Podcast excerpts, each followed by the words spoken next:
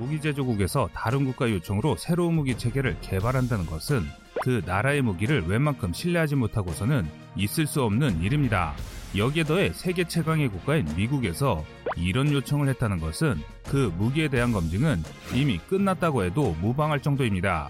또한 오직 성능만을 중시하는 중동 국가의 요청이라면 이것이 가는 의미는 남다른데요.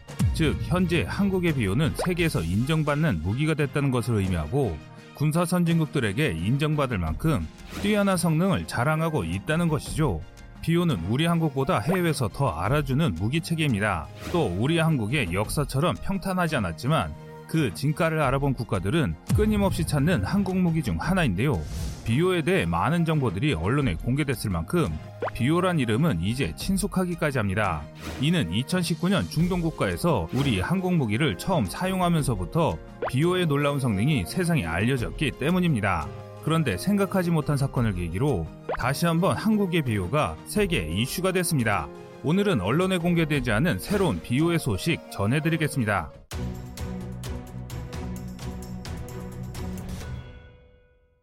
현재 한화는 미국의 차기 야전 방공체계 사업에 이 차량을 제안한 상황인데요.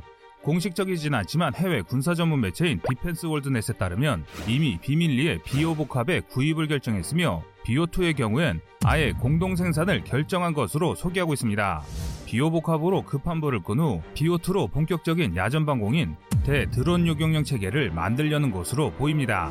미국은 생각보다 재래식 무기의 기술력이 높은 편이 아닙니다. 첨단 유도 무기나 항공기 등 다른 나라들은 범접하지 못하는 기술력을 확보했지만 의외로 재래식 무기에 대해 낙후된 국가라 할 수 있습니다. 2018년 세계 방산시장 연감에 따르면 미국에게 무기를 가장 많이 팔고 있는 나라는 독일과 영국, 캐나다, 노르웨이, 스웨덴, 프랑스 등 주로 유럽 국가들입니다. 실제 장비별 무기 수입 비중을 살펴봐도 항공기가 40.6%로 가장 많았고 센서, 화포, 기갑 차량 순인데요. F-22 전투기에 들어가는 주요 전자 장비를 영국에서 수입했으는 등 완제품보다는 부품 소요가 큰 상황입니다. 또한 미국이 가장 꾸준히 수입하는 완제품 무기로는 단연 미 육군 제식병기로 사용되는 스웨덴 사부의 명품 칼 구스타프 무반동총 같은 재래식 무기입니다. 쉽게 말해 첨단의 기술력이 들어간 장비들은 미국이 직접 개발하고 개발하는 것보다 싸게 먹힐 것 같은 무기 체계는 다른 나라에서 수입하고 있다는 것입니다. 이는 기술 확보보다는 효율성을 높게 따지기 때문인데요. 그런 맥락에서 한국의 비호가 그런 무기 체계라 할 수 있습니다. 그런데 비호의 인기몰이는 비단 미국뿐만이 아닙니다. 지난 7일 사우디아라비아 동부주 라스타누라의 아람코 석유 시설이 또 후티 반군의 무인기와 미사일 공격을 받았습니다. 올해만도 벌써 세 번째 공격을 받은 것인데요. AP통신 등 외신에 따르면 이날 공격이 있은 후 후티 반군은 성명을 통해 라스타누라와 담맘 등 사우디 동부 주요 유전지대에 드론 14대, 탄도미사일 8발 등을 발사했다고 주장했습니다.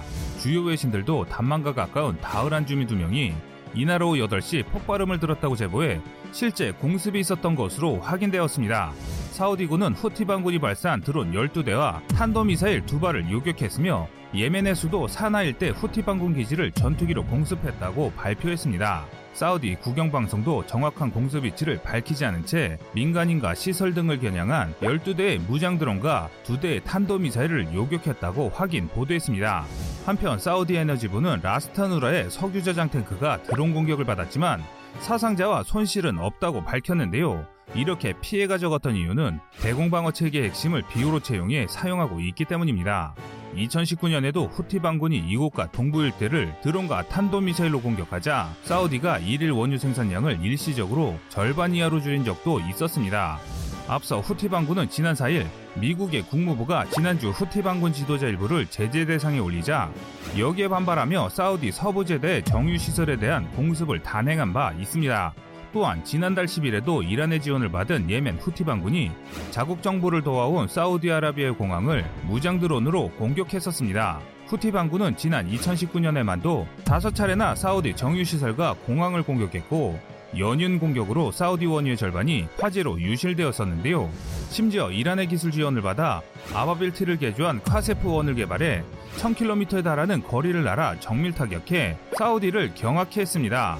후티 반군의 드론 공격에 손도 못 쓰고 자국 석유 산업 기반 피해가 확산되자 2019년 9월 18일 사우디아라비아 왕세자는 대한민국 대통령과 전화 통화를 갖고 사우디 동부 지역 원유 시설에 대한 드론 공격을 두고 의견을 나눴습니다.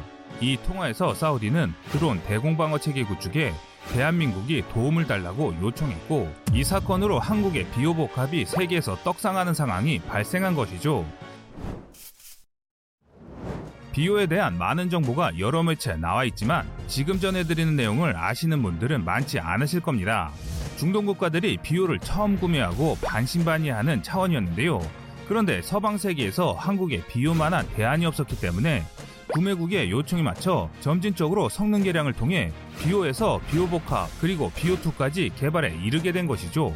이렇게 한국은 사용자의 요건을 모두 충족시킬 수 있는 기술과 무기의 신뢰성을 보여줬기 때문에 사우디아라비아나 UAE 등 중동 국가들이 한국 무기에 대한 신뢰를 보이는 것입니다. 단순히 무기 체계 성능만 좋다고 구매하는 나라는 없다는 것입니다. 그만큼 한국 무기가 여러분이 생각하는 것 이상으로 뛰어나다는 것입니다. 현존 가장 우수한 방공 방어 체계는 이스라엘 아이언돔이지만 사우디의 입장에서는 적대국인 이스라엘 방어 체계를 선택하기 곤란했기에 대한민국 등의 다른 방공 체계 도입을 고민해 왔습니다.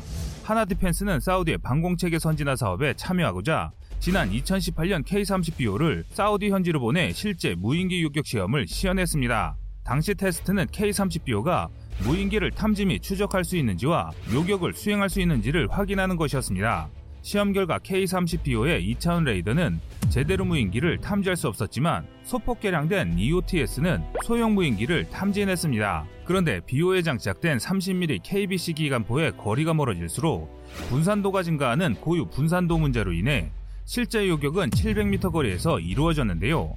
이 탐지 요격 시험에서 사우디 측은 충분하진 않지만 상당한 가능성이 있는 것으로 평가했습니다. 사우디 측은 양산 모델의 경우 당연히 K30PO보다 우수한 대공포 체계를 원했고 이에 하나 디펜스는 아덱스 2019의 수출형 차기 대공화기를 선보였습니다.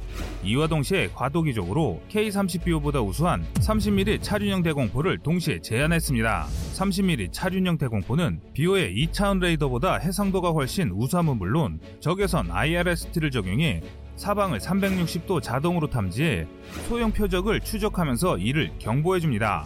새로 탑재된 하나 시스템의 EOTS는 5에서 7km 거리에서 1m급 무인기를 탐지하고 3km 거리에서 교전이 가능해 현존 K-30BO보다도 무인기 교전 능력이 탁월합니다. 이뿐만 아니라 한국은 아덱스 2019에서 새로운 무기 체계를 선보여 주변국들을 당혹시키기도 했는데요. 바로 3차원 A사 레이더와 EOTS 신형 지대공 미사일을 갖춘 한화 디펜스의 수출형 차기 대공포 체계를 추가로 공개한 것입니다. 차기 대공포 체계는 전부 모듈화되어 있어 수요국의 요청에 따라 다양한 탐지 체계와 무장은 물론 궤도형 및 차륜형 차대를 선택할 수 있도록 했습니다. 핵심적인 대공전 체계는 무인 항공기와 순항 미사일 요격 능력을 갖춤과 동시에 체계 중량은 5.5톤에 불과하고 2명의 승조원이 운영합니다.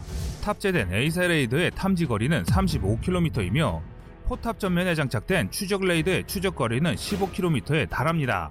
EOTS 장비는 하나 시스템이 30mm 차륜형 대공포를 위해 개발한 것을 그대로 활용하며 탐지 거리는 5에서 7km에 추적 거리는 3km로 알려졌습니다. 요격용 무장 체계로는 전방 확산탄 어헤드탄을 운영할 수 있는 3, 40mm 대공포와 함께 사거리 25km의 지대공 미사일을 장착할 수 있습니다. 즉 수요국이 요구하면 개발하거나 해외 제품을 도입할 수 있다는 개념을 제시하고 있는 것인데요. 이는 사용국가의 환경에 맞춰 다양한 변화가 가능하다는 장점이 있습니다. 지난 3월 8일 디펜스 월드가 사우디아라비아의 사이언스 테크놀로지와 대한민국의 한화 디펜스가 제휴해 새로운 K30 비호2를 공동 생산하기로 했다고 보도했습니다. 업계 관계자의 말에 따르면 이미 사우디아라비아와 공동 생산한 하이브리드 비호2의 시험을 완료했다고도 밝혔는데요. 이 중 특히 눈길을 끄는 것이 전방 확산탄 AHEAD 탄입니다. 이 AHEAD 탄에 주목하는 이유는 새로운 무기 체계이기 때문입니다. AHEAD 탄은 대한민국 국방기술 품질원이 각국별 함정방어용 근접방어 무기 체계 CIWS의 요격 성능을 비교 분석하면서 국내 개발 필요성을 제기했습니다. 이후 2016년 풍산에서 16-1차 합동 무기체계 소개회에서 현재 운용 중인 30mm 대공포 체계에 전방분산탄 개발을 완료해 공개했는데요. 30mm 전방분산 탄약의 가장 큰 특징은 소형 무인기 및 대공위협 체계에 효과적으로 대응할 수 있기 때문입니다. 고성능 레이더 시스템과 연계해 공중에서 비행하는 표적 전방에 다량의 텅스텐 자탄을 살포해 한 발의 포탄으로 넓은 화망을 형성하는 탄약입니다. 즉 기존의 분산탄은 표적 주변에서 좌우 위아래 360도 사방으로 퍼져나갔기 때문에 100개의 파편이 들어있어도 극히 일부만 표적에 맞지만 어헤드탄은 전방으로만 화망이 형성돼 대부분의 파편이 매우 높은 속도로 표적에 명중하기 때문에 한 발로도 확실하게 표적을 파괴할 수 있습니다. 표적 하나를 파괴하는데 소요되는 포탄이 적다는 것은 그만큼 경제적이라는 의미가 됩니다. 또한 어헤드탄은 정밀 시한 신간을 이용해 표적 전방 5m 거리에서 폭발해 150개의 텅스탄 화살을 매우 좁은 각도로 날리는 탄입니다. 이로써 사우디가 도입하는 BO2의 도입은 추후 대한민국이 도입을 결정한 C2A 방공 자동화 시스템과 발칸포를 대체하는 30mm 차륜형 대공포 추가 도입으로 확대될 예정인데요. 이렇게 우리 군은 대당 50억 원의 비호, 대당 150억 원의 천마와 함께 300대의 30mm 차륜형 대공포를 도입해 2025년까지 다층 방공 요격 시스템을 구축할 예정입니다.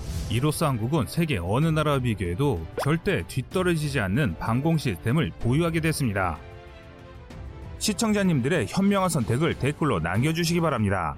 여러분들의 좋은 의견이 좋은 영상을 만드는데 많은 힘이 됩니다. 이상 꺼리투브였습니다.